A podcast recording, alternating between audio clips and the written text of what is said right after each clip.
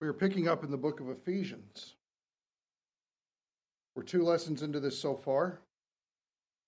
We're seeing that this is a book that is written about encouragement. The idea is that the body of Christ needs to be built up. If we see that anywhere, we see it today. The body of Christ needs to be built up. There needs to be more righteousness, more love, more purity, more help, more one another, and less individualizing, less pride, less selfishness, less conceit, much less pulling rank where we have no business doing so. For some reason, the world, and I think we all know what this reason is, desires to train us into a mindset that is perpetually down. Have you ever noticed that?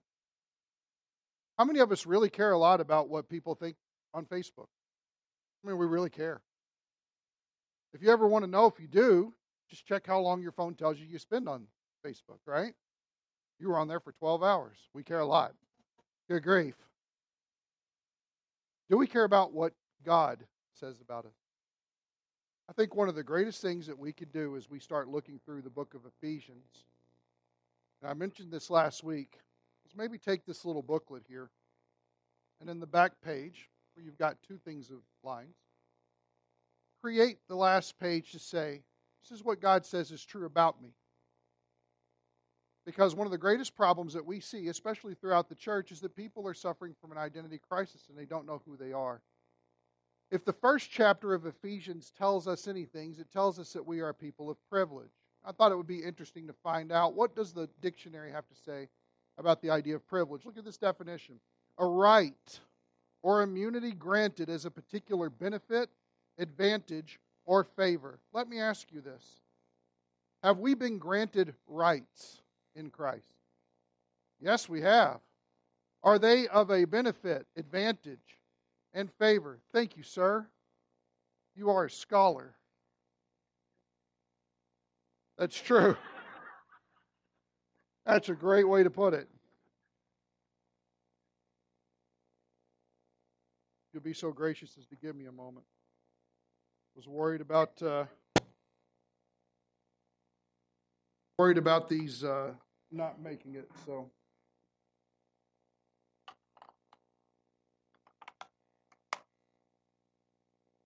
Praise the Lord for technology. All right, we're we have God. Okay, we're good. We have particular benefits in Christ. We have particular advantage in Christ. Sorry, peculiar. Forgive me. Peculiar benefits. But notice the last one here that it says. Anybody know what another word for favor is? Close? What, who said it? Grace. Grace is God's undeserved favor upon people who could never reciprocate or earn it. God just gives. And that's everything that the first chapter of Ephesians is about. Here's what God is giving you based on nothing to do with you and everything to do with that it could not have come to you except through the channel of his son on the cross for you. Now that's great. And again, let me reiterate this. It takes pride out of the mix. Yeah, look at who I am in Christ. Nobody wants to see that. Okay? What it does is it cultivates worship in our lives. Why do we praise him? Did he have to be so loving and so caring in that direction? No, but that's what makes it grace. And because he is gracious, that's what he chooses to do. But I love this last part here, especially such a right or immunity attached specifically to a position or an office. If you are a believer in Jesus Christ, you have a position.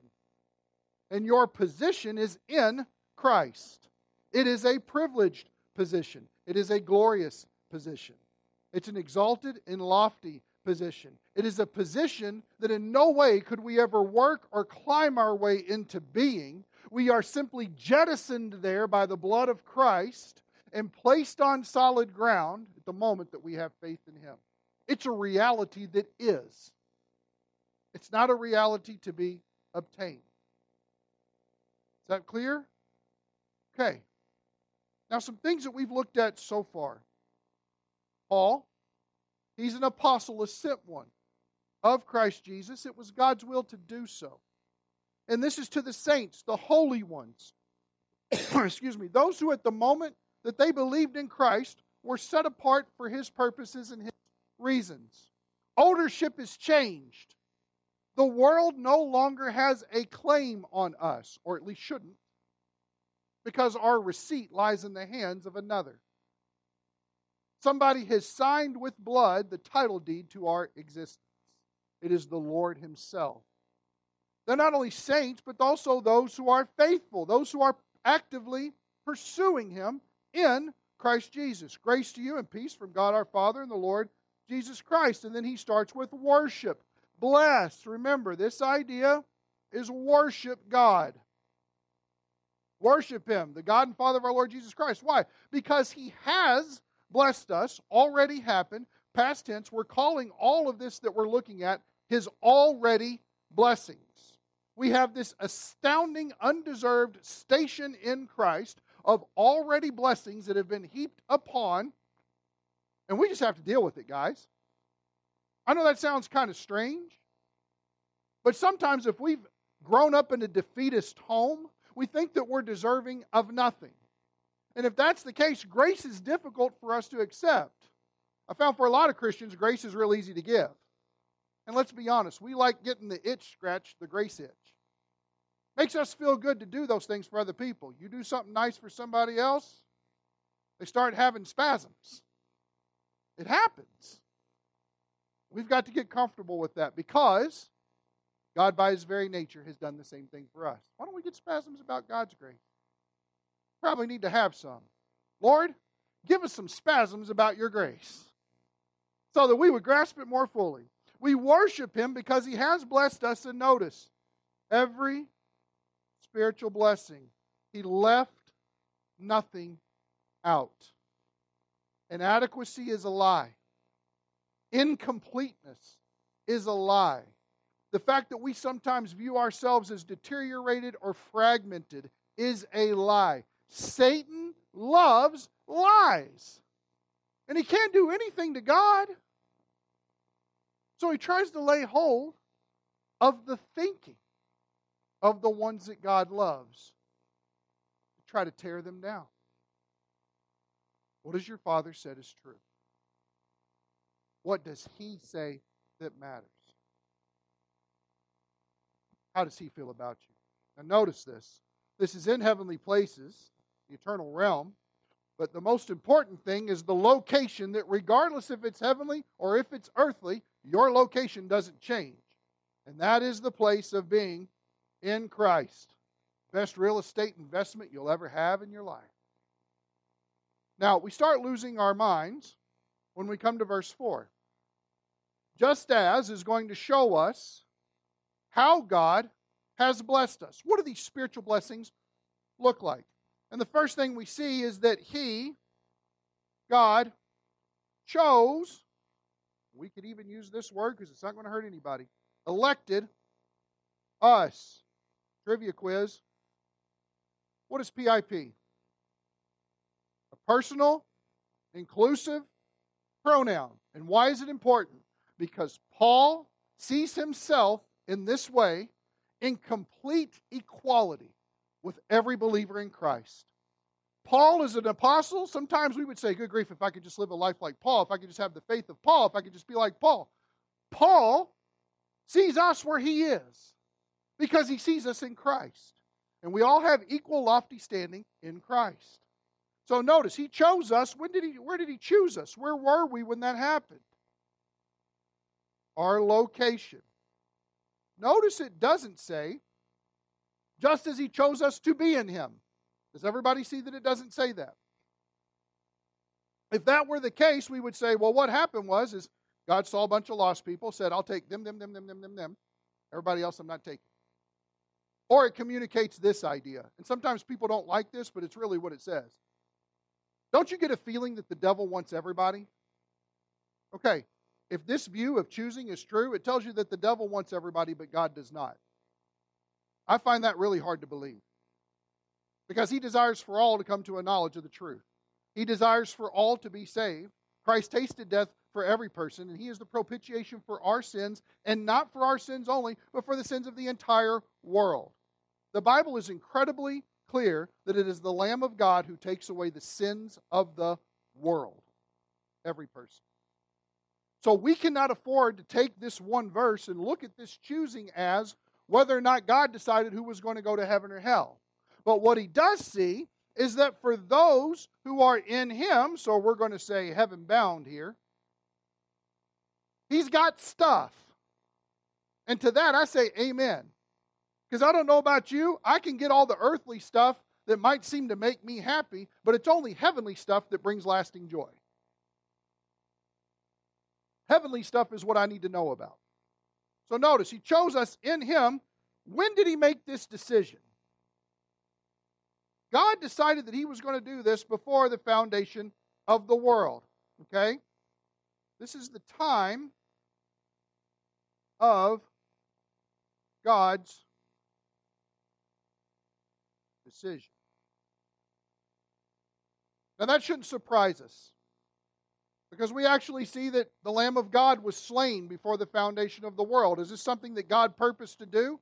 Yes. Had it physically taken place as an event before creation started? No.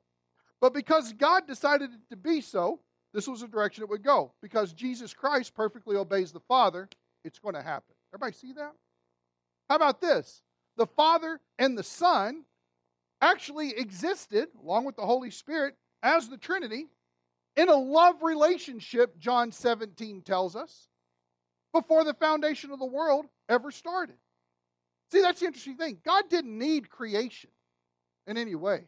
He wanted creation, so He created. He's a loving, personal God, but He didn't need us because He already had fully satisfying relationships going on Father, Son, Holy Spirit, three in persons, one in essence, existing perfectly before time ever began. Why even wind up the watch?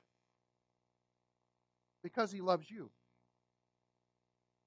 because He wanted you because he thought that we were so worth creating and so worth having a relationship that not only did he specifically make us and knit us in our mother's wombs, but he also sent his son to die to make salvation a possibility for every person.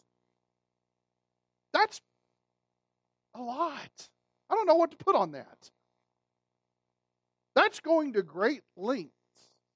So when we look at a verse and we're thinking about but God demonstrates his love in that even while we were sinners, rebellious totally against him, evil in everything that we wanted to do, whether in heart or mind or deed, Christ died for us. And I don't know about you, but I would look at the passage and say, I wouldn't have done that. Ungrateful heathens? And why is that? Because let's be honest, you and I work on a performance scale.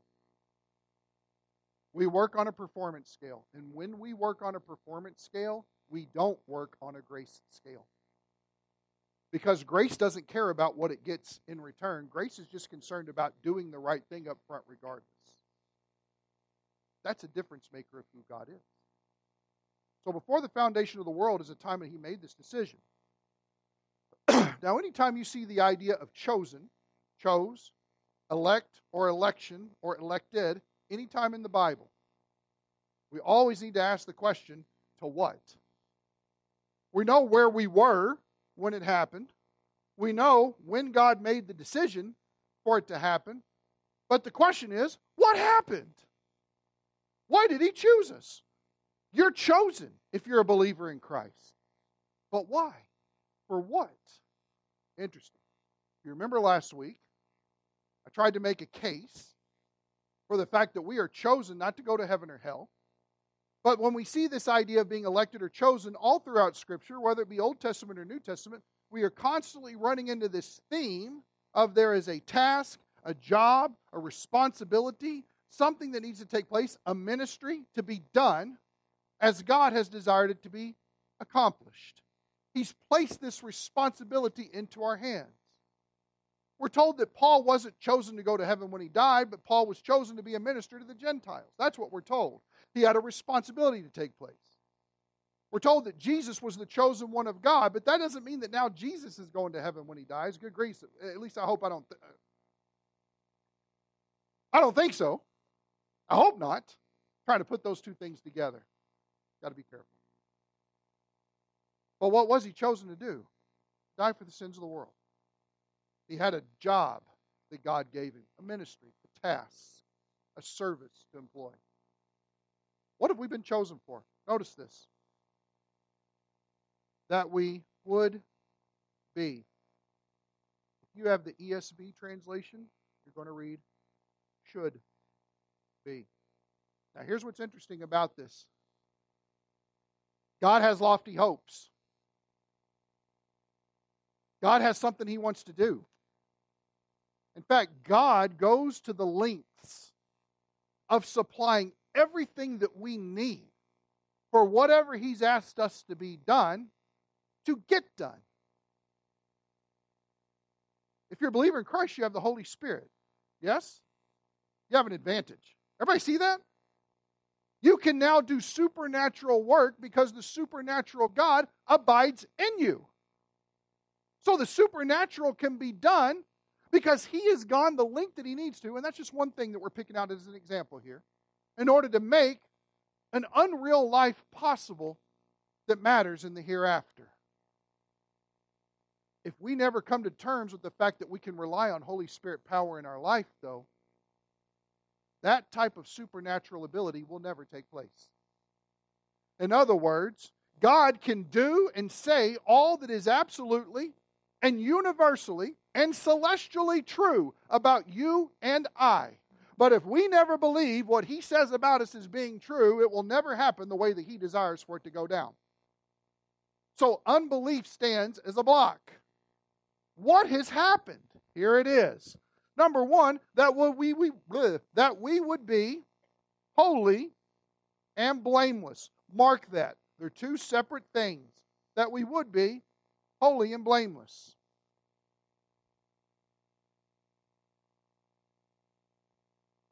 Sorry, let me take a drink of my joy juice and maybe I'll talk a little bit better.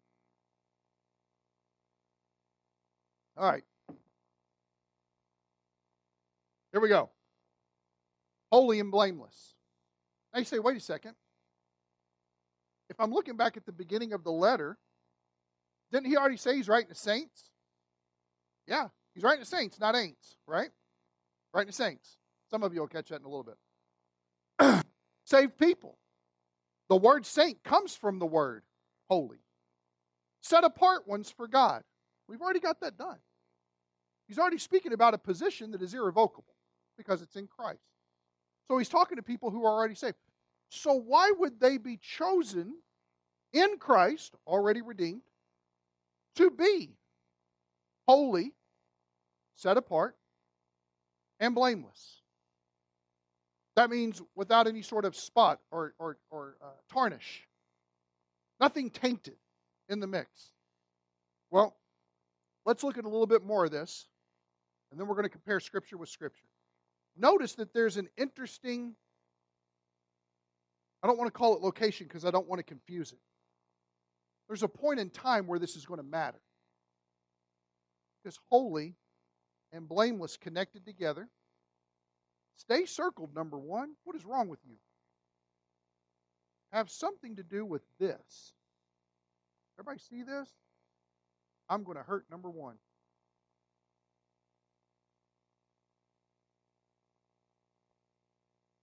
Okay. Good grief, man.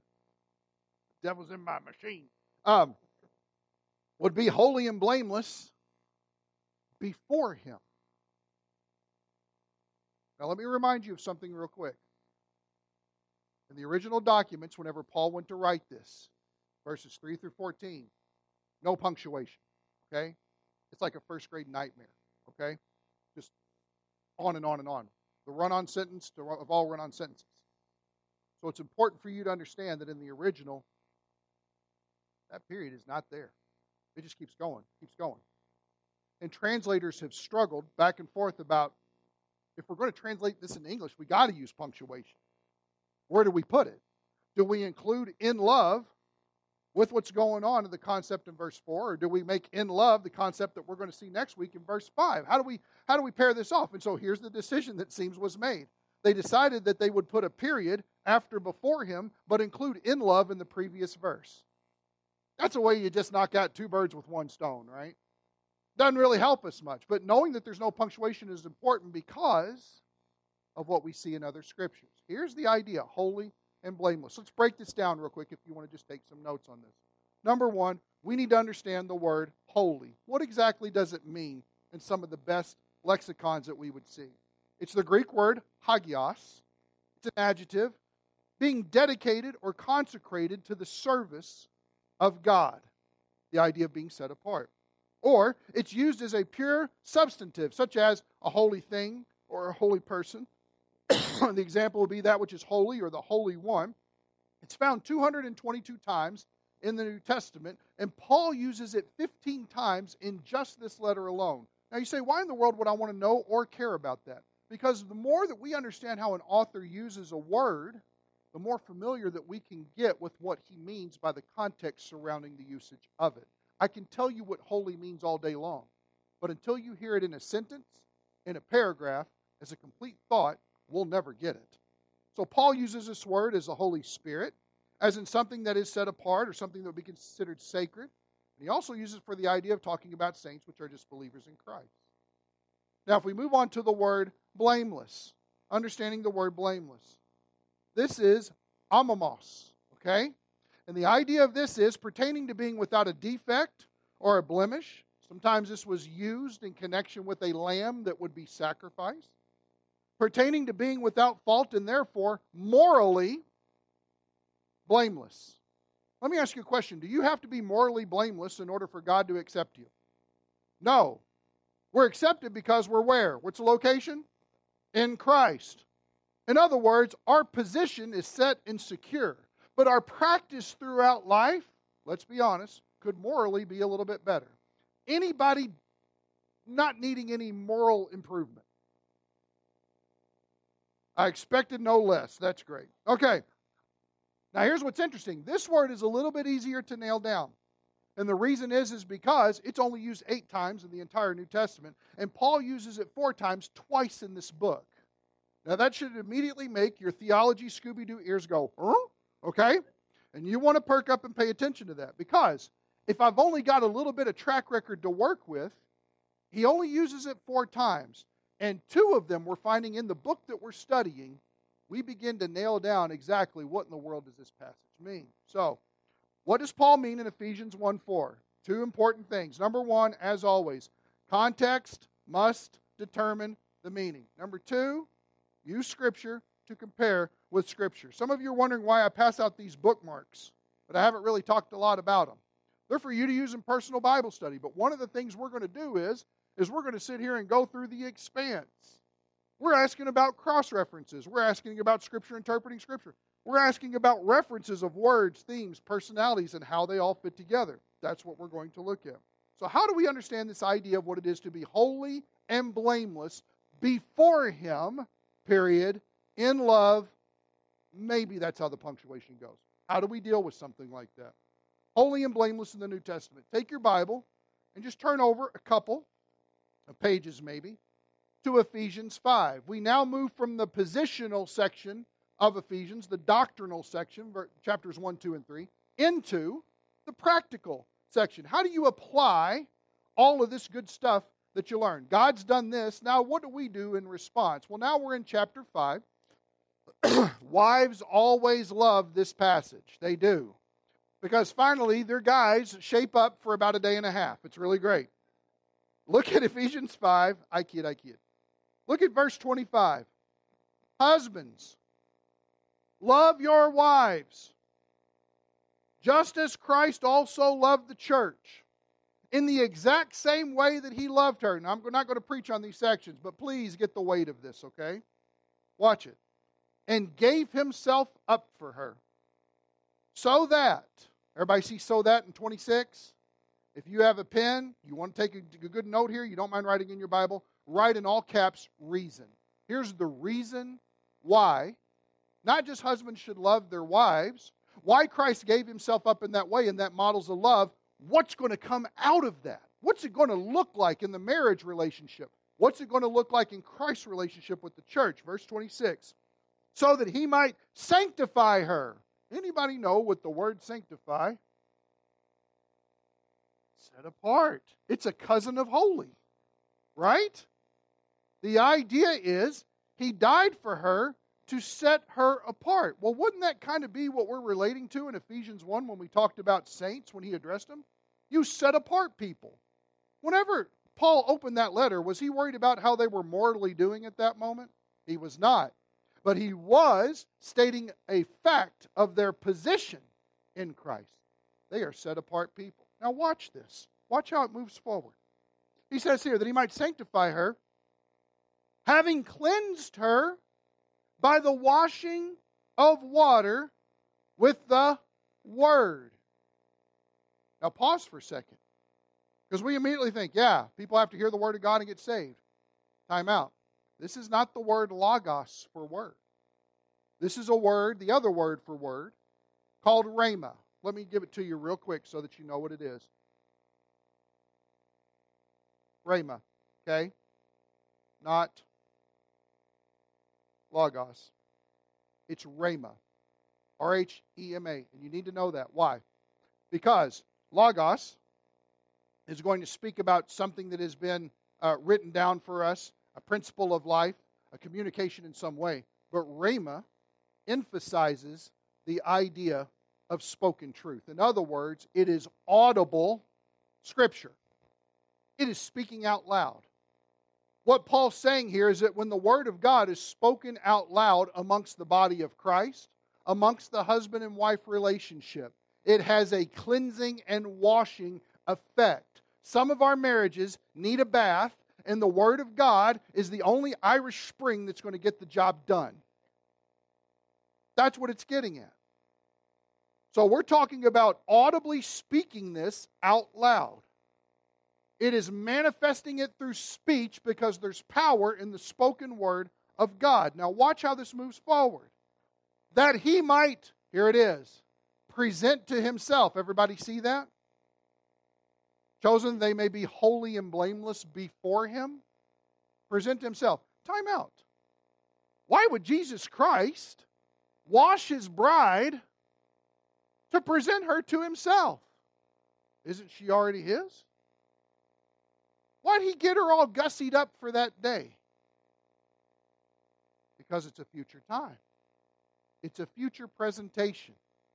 Not only have we been chosen in him before the foundation of the world, that we would be holy and blameless before him for a reason, but right here, the washing of the water prepares that person for a presentation before him, that he might present to himself, watch this, the church in all of her glory, all that she could have possibly attained, having no spot or wrinkle or any such thing, but that she would be holy and blameless. Now, let me ask you a question, church. Let's say that there are bodies of believers who refuse to take a bath with the Word of God. Are they going to be presented before the Lord as holy and blameless if they are not using the soap that they've been provided. No. Jesus is not into stinky girls. He's not. Stinky brides don't cut it. And he has given us the per- if I can keep your attention I will. I don't care, okay? and he's given us exactly what we need in order to make the desired end a reality. This has got to be spoken to the body of Christ to have a cleansing and setting apart effect. So when the opportunity comes to stand before your divine husband, he sees you as radiant brilliance in his sight. That's a worthy, lofty calling. A presentation, holy and blameless. Look at this one. Turn over to Philippians. Philippians chapter 2.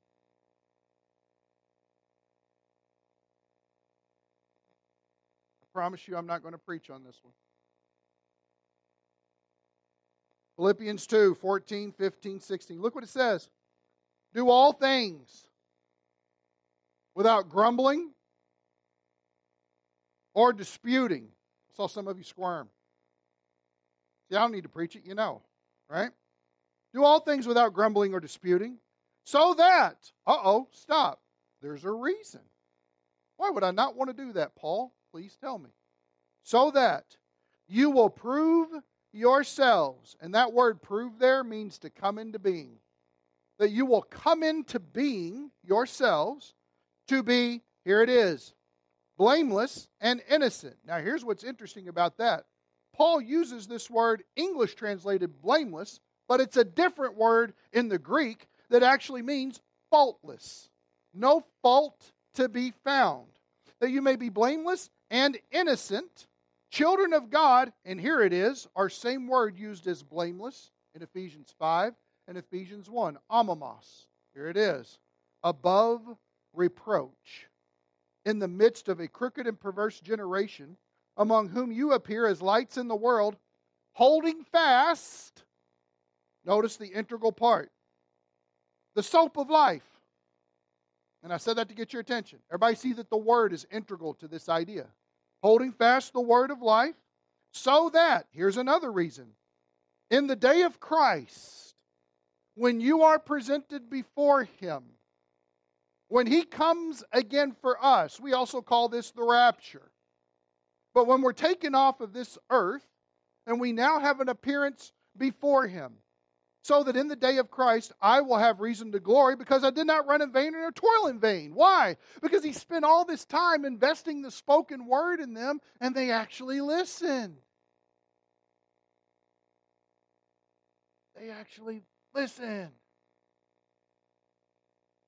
If you're parenting, you know my struggle. Man, it kills me. I'm such a terrible parent because my kids won't listen. Hopefully, you see the humor in that. But think about what it's saying. Because the word was made available, because the abstaining from grumbling and complaining took place, and the holding fast to the word replaced that, there is now this setup that is enacted. And this idea of being above reproach in the day of Christ. It's a big deal. Here's one that paints it a little bit clearer Colossians. And notice Ephesians, Philippians, Colossians. This is something that was heavy on Paul's mind and heart when he was writing these prison epistles. Colossians chapter 1. Look at verse 21. And although you were formerly alienated and hostile in mind, engaged in evil deeds, that is your pre Christ condition. You're lost, not having the Holy Spirit, destined for the lake of fire position, already judged because you do not believe. Here it is, verse 22. Yet he has now reconciled you in his fleshly body through death, the death of Jesus, in order to. What reason did he do that? Pay attention. In order to present you before him. How? Here it is. Holy and blameless and beyond reproach. Everybody see it? The desired goal is a presentation before the Lord to be holy and to be, there's our word again, amomos, blameless and beyond reproach. Verse 23 scares the pants off of a lot of people. If, indeed, stop, if.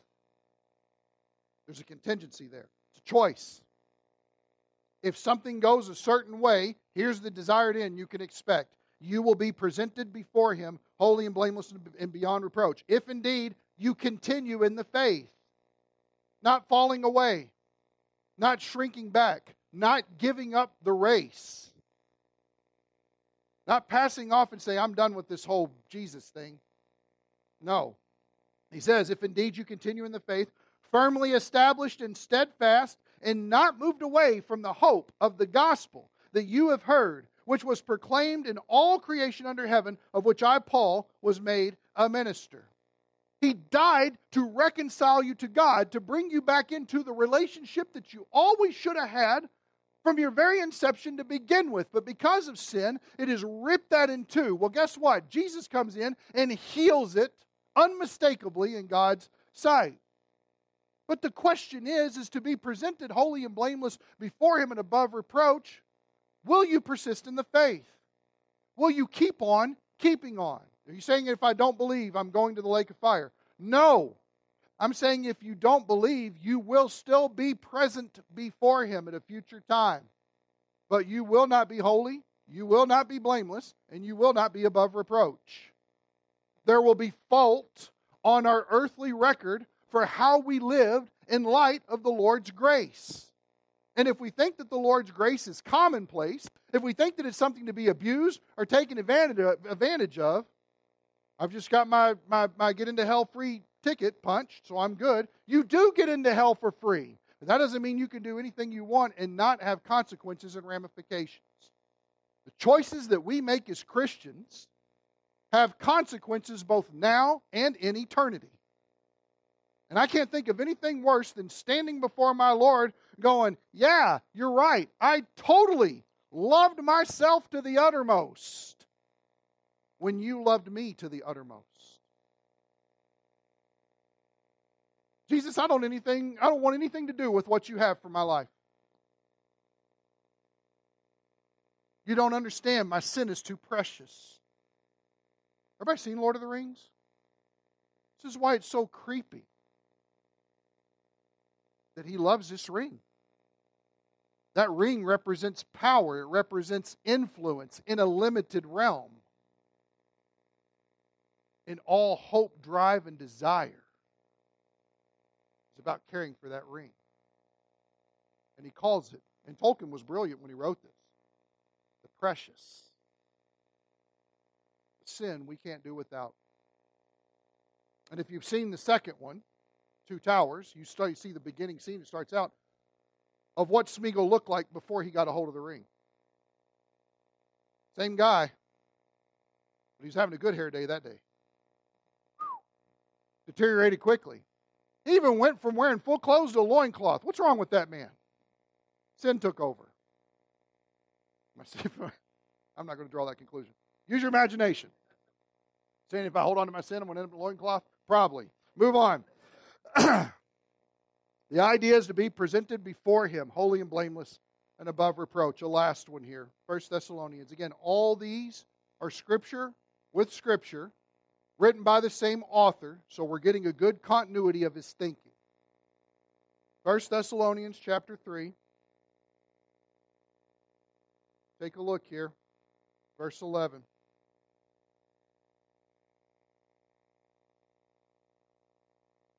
Now may our God and Father Himself and Jesus our Lord direct our way to you. And may the Lord cause you to increase and abound in love Pay attention to that, please. To increase and abound in love for one another and for all people, just as we also do for you. Verse 13, so that, here's your reason. You ready? He's going to tell you why this is so important to be abounding in this love. So that he may establish your hearts without blame Back in Philippians 2:15, it's the word that we saw that was used as blameless. It could be translated faultless. Okay? That he wants to establish your hearts without blame in holiness, familiar term, before our God and Father at the coming of our Lord Jesus with all his saints, with all his holy ones. And I actually believe that to be also angels when he comes back with his angels to receive the church off of the world, how will you be found before him? He chose us to do something. He has an intended end in mind, a goal to be accomplished. And how are we doing on that goal? And we see over and over what needs to be had holy, blameless, above reproach, when you come before Him, when you're presented before Him, on the day when God brings you before His presence. Will you be found in that way? So, what do we do? Notice The idea is that we would be holy. Oh, good grief. Set apart, blameless, without spot before Him. Get rid of that.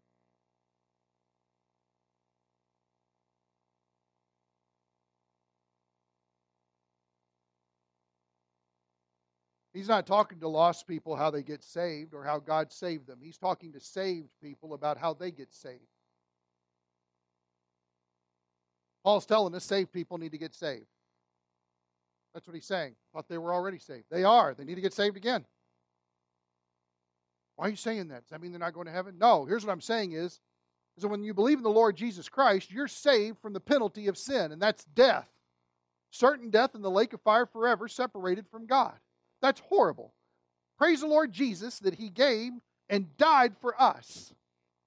And so now, when we hear the gospel and believe, we're put into a position of righteousness apart from that. But how we live our daily lives is a completely different story from our new position in Christ. I've sometimes told you, my best friend years ago, when he came to Christ, first thing he did to celebrate was he smoked weed. He didn't know what to do. That sounds insane to me. Some of you might say, well, then he wasn't really saved if he did that. If he's two hours old, I think he's okay. Have some grace, man. He needs to grow. I don't see anybody bringing babies in here being like, walk, you dummy, walk. You can't do that to the body of Christ either. And we as Christians cannot afford to beat the children of God because they're not shaping up in that way. We all need to grow into this. But understand, because we're being taught this fact, we're now aware, responsible, and accountable. We need to understand that while we're saved from the penalty of sin, God desires to save us daily from the power of sin that tries to overcome our lives. Every day I need to be getting saved. Because every day I do what I want to do and what my foolish heart wants to do rather than what God's word has called me to do. If I'm not obeying God's word, you can't call that love. Jesus makes it very clear. But you don't understand the relationship or the affection I have here. I'm not worried about the feelings whatsoever. What I'm worried about is how truth is taken root in our decision making so that our character is conformed to the image of Christ. That's what I'm worried about. And then that's what he's worried about. God has a task for the church to set them apart because they're already his in Christ for an intended end to be absolutely set apart and without spot or wrinkle coming to a place called the judgment seat of Christ, where we will all give an account for what we've done in the body, whether it is good or whether it is bad, in our love in this lifetime. I believe at the end of this doesn't need a period. If we need a period anywhere, we need it right here. Why do we say that? Because love is mentioned an incredible amount of times in this book. Uh, let me see here 317, 42, 415, 416, 5 2. And those are just the instances that have to do with us loving one another.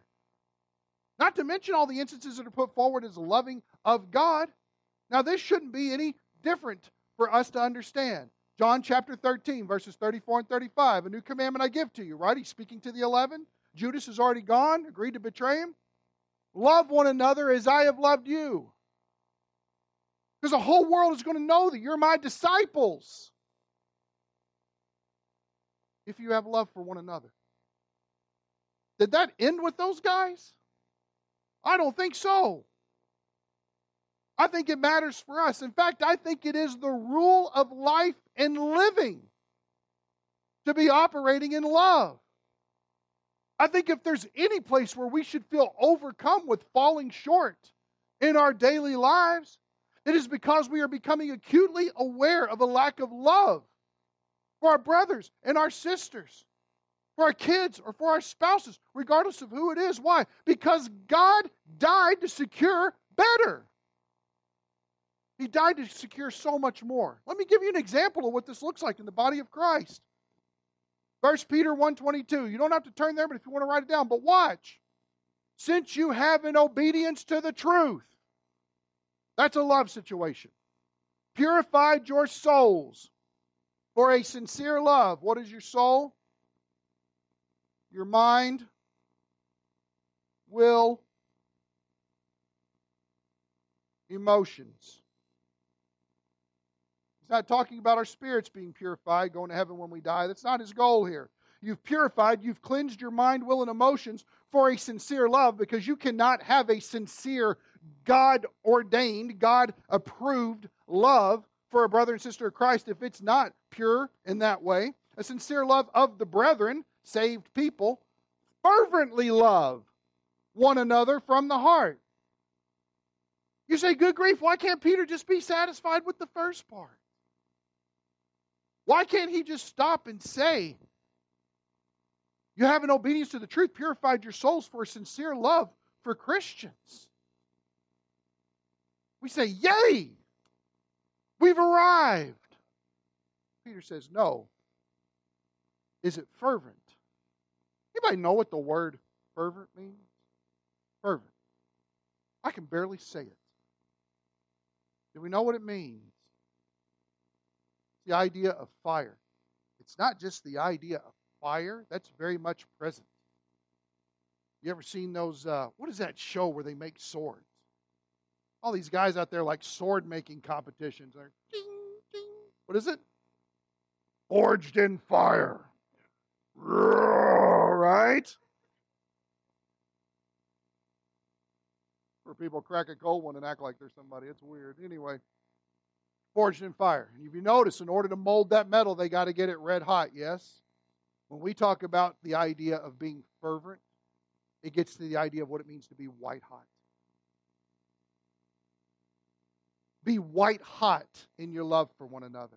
Man, it's really good that you've purified your mind and your will and your emotions. That's a good thing because you're loving one another. And boy, if the body of Christ needs to be characterized by anything, it needs to be characterized by love because their founder did everything he did in love.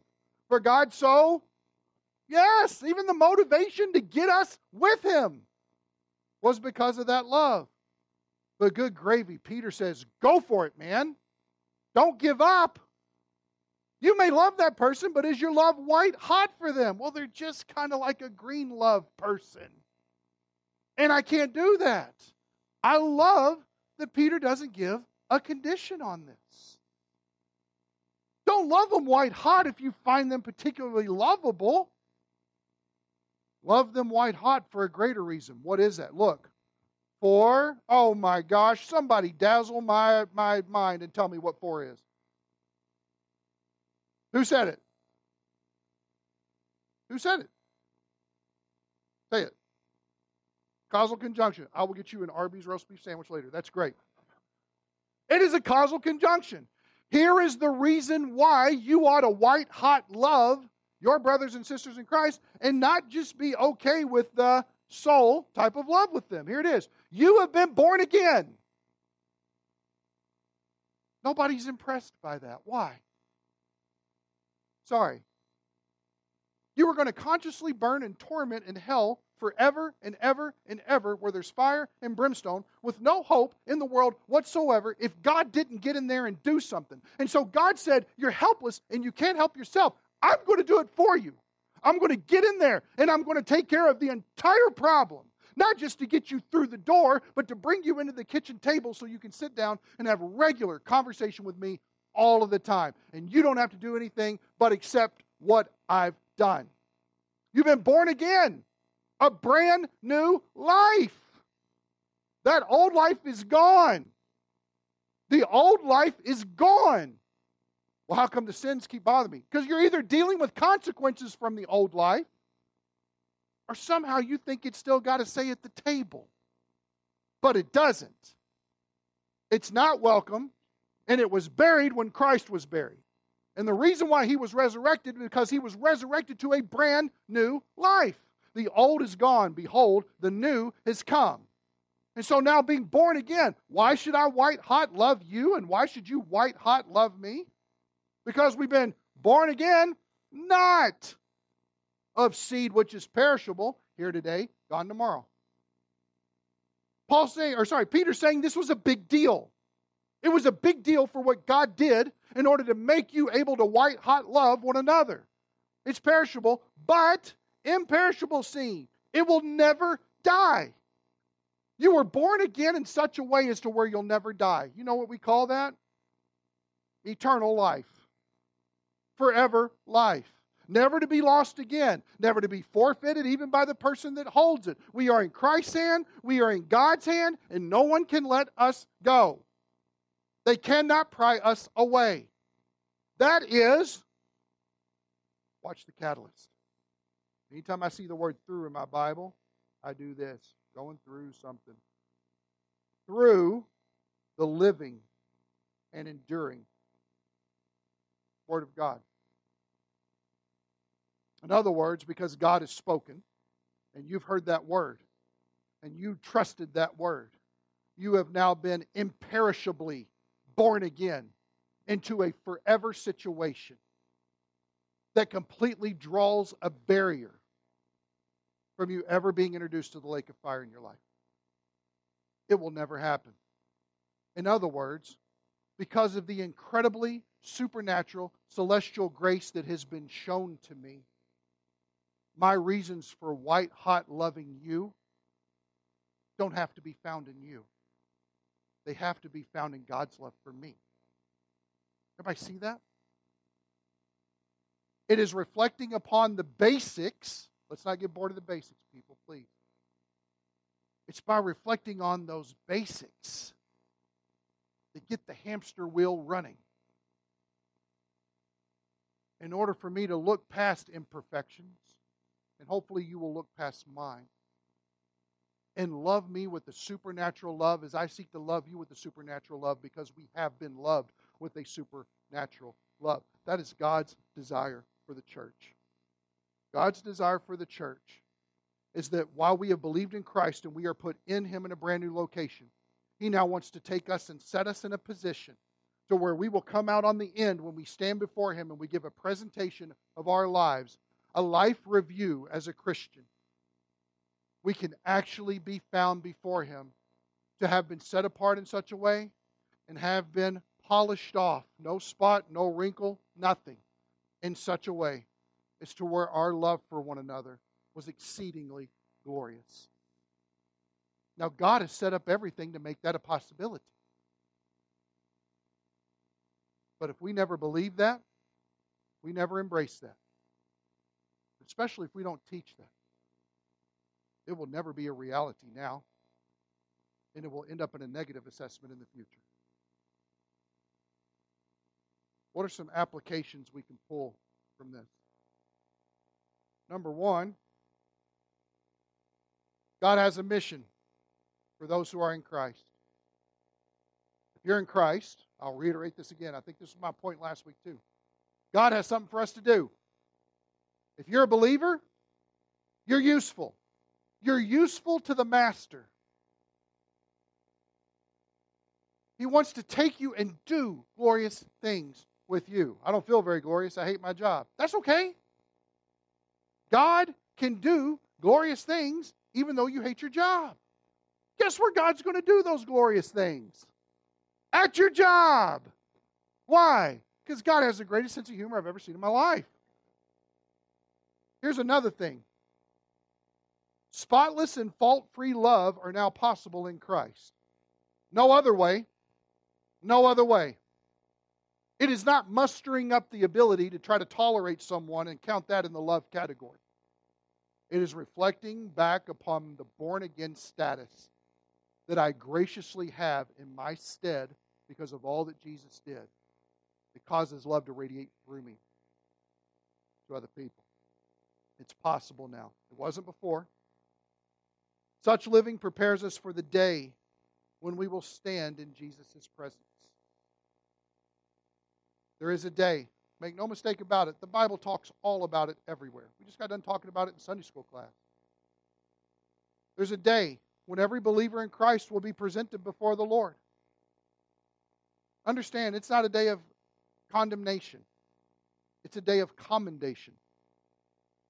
And I'll go ahead and give you an answer. I'll, I'll give you all the answers to the pop quiz. Are you ready? It's never about trying, it's always about trusting. It's always about believing what God has said. But understand this until we begin believing about what God has said about us, we will not, never start living the way that God has desired for us to live, that He chose us to live. We have got to start believing what He says about us. We've got to get right in our God esteem and get rid of our self esteem.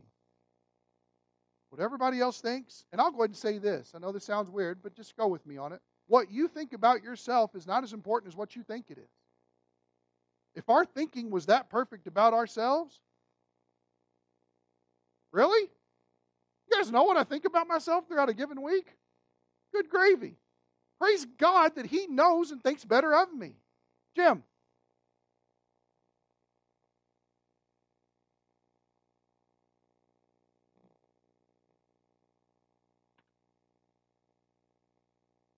You are correct. Everybody here, Jim? We need to be saved daily.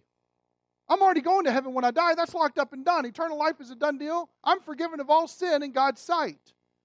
But let's not pretend for a moment that we don't struggle with sin throughout the day. You're getting ready to leave here. I promise the struggle with sin is somewhere if you're not struggling with it now. Christ didn't just reconcile me to God, He desires to cleanse me by His word, moment by moment, day by day, hour by hour. I need thee every second. Yes, let's change the words. Let's buy the hymn and change the words, man, because it's the truth. There's a day when we're going to come before Him. And he's going to review our life and he is going to set up all the good works that he prepared beforehand that we as members of Grace Bible Church should have done. And the reason why I say it that way is because Ephesians 2:10 is written to the corporate church, not individuals. So I have a feeling we're going to stand as a church one day. This is why Paul says, I'm glad you guys listened to me so I didn't run in vain. Meditate on that. Here's the review of what I had for Grace Bible Church to do. You realize some churches are going to come up to the plate? Here's what you did you smiled at that visitor. You know what? When that visitor came in and they didn't know where to set their things and they set them in your seat, you gave up you, your, your, your Baptist identity for a moment and you moved somewhere else. Thank you for being a kind soul. Thank you that you didn't take their stuff and move it somewhere else where now they don't know where they're sitting at a brand new church. Can you imagine that?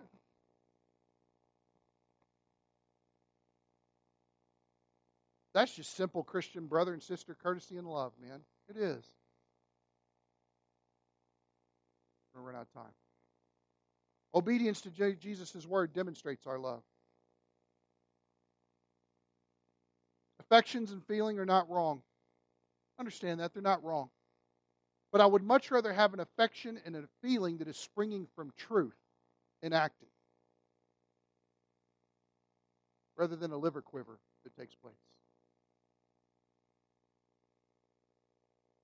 Agape, selfless love, opportunities are rare when availability is limited.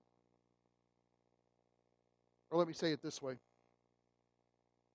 we're not taking the time to show up in the lives that God has put before us, you never have time to exercise that selfless love.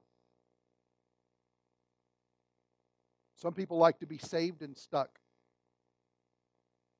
I'll just come to Christ and then become a hermit. I promise you, there's not much love going on in those monasteries. There's not. Because it's about isolation, it's about quiet, it's about I'm just alone with the Lord. Well, the Lord said if you walk in the light, you have fellowship with one another. So that means getting together is a big deal. That means spending time with brothers and sisters in Christ, is a big deal. That means that trying to demonstrate that agape love in your family is a big deal. Why? Because your family is your first ministry. Otherwise, God wouldn't have given you one. Pouring into them first. And then hopefully by God allowing you to fill up that cup, it's pouring over onto others. We've got to be available to make that happen. Pray.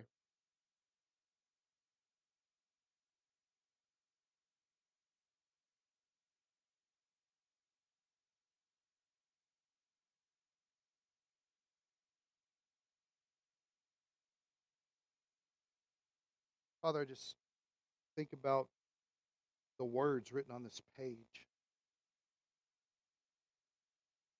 Just every spiritual blessing is a marvelous thought.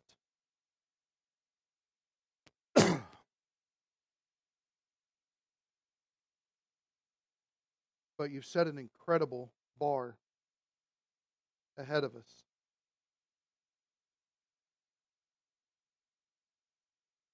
We might even feel a little bit of intimidation right now, but I pray, God, you would reassure our hearts that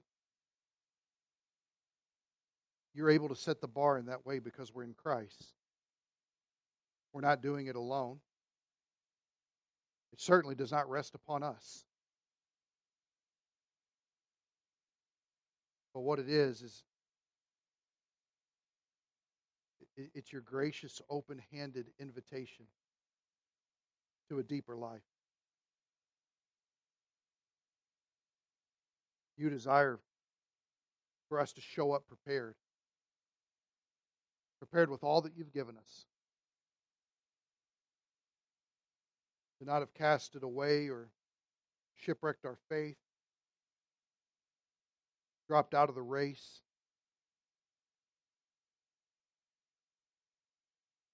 But instead, you have wells that never run dry. And you call us to continually drink from those. Father, too often we drink at the world's water and we're poisoning ourselves slowly.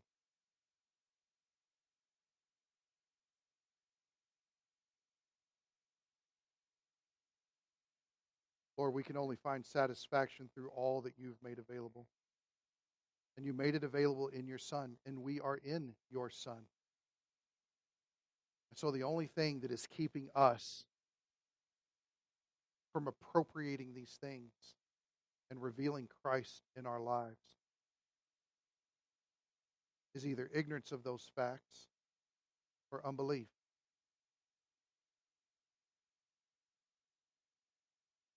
Thank you for making us holy and blameless before you in Christ. But you know, especially my daily practice, and even the wicked words that can come out of my mouth, the wicked tone that I can use, where the overflow of my heart could even be hurtful.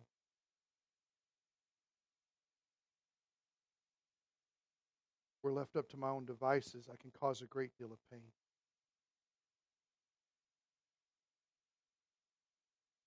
Maybe it's a struggle that we have with anger. Maybe it's that we've invested our eyes into filth. Maybe it's that we think that we know every nook and cranny, that no one can tell us otherwise, that our pride runs a show.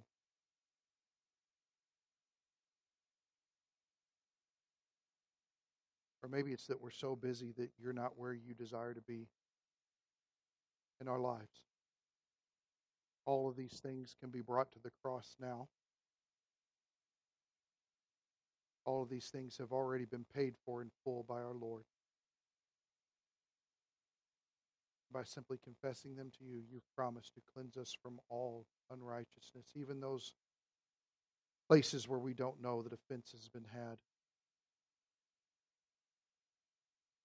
That's just the magnitude of the mercy of our Savior. So, Lord, I praise you that you do love us to the uttermost, that you do desire to have your life fulfilled in ours, that you do desire to stir in us a fervent, white hot Christ love for one another, that you desire to keep our born again position on our minds all the time so that we will then operate according to that truth. Lord, how I need my mind changed, how I need my heart changed, how I need to get saved today. So, Lord, wherever the Holy Spirit needs to do work in us, pray, Lord, that we would open our hands to let Him do what He needs to do and to lead us in the path that we need to go. So that when we're presented before you, It is a time that we look to with anticipation and hunger. We don't recoil in regret. Thank you, God, for how you love us. It is in Jesus' name. Amen.